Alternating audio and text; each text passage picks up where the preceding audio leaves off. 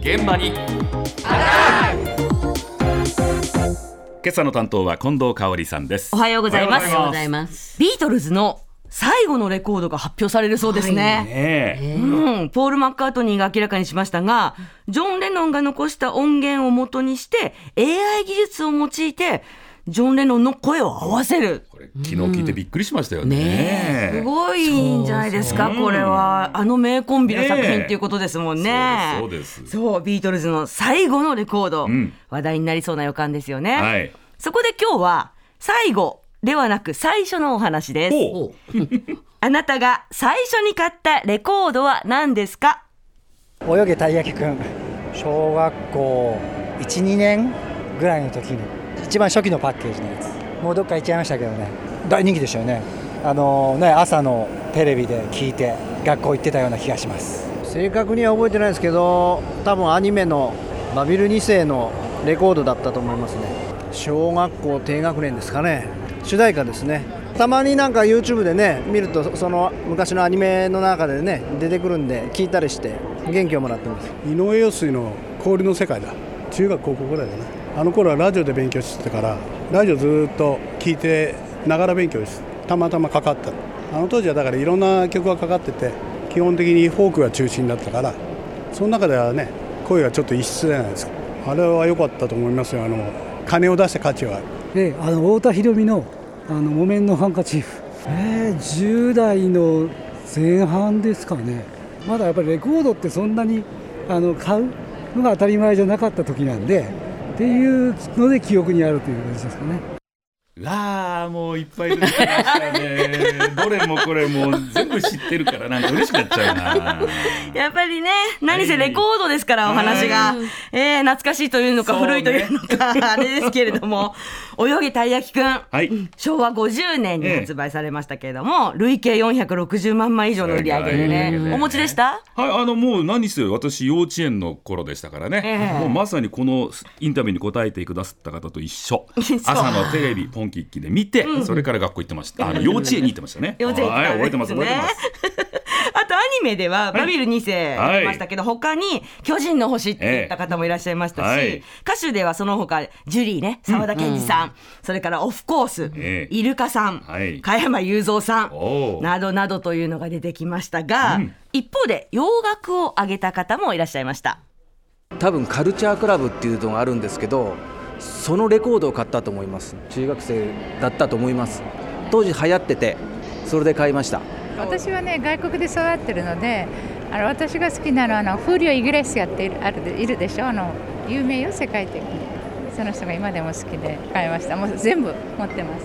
もう40年前ね。46年ぐらい前だよ。かっこいいかっこいい。声がいいすごく。日本でもたまにラジオでなってたりしてたから。あのねじじいだからベンチャーズ。ほら流行ったじゃない当時。京都の恋とか。またね1415、うん、当時流行ったのよ。今のところテレビでほらやってなかったじゃない。せいぜいラジオのアンテナ上げてねやるくらいで。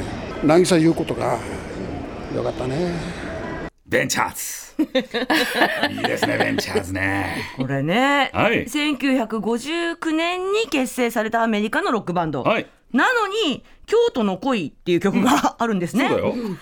ちゃんと知らなくてすいません。いや調べたところ、え1970年にベンチャーズが日本で発売したシングルなんですけど、えこの年に開催された大阪万博、はい。あれを記念して制作された、うん。はい。そして後に渚優子さんがカバーされています。はい、ベンチャーズうちの父が、えーそれこそ LP 持ってたんで、子供の頃かけて聞きましたしね。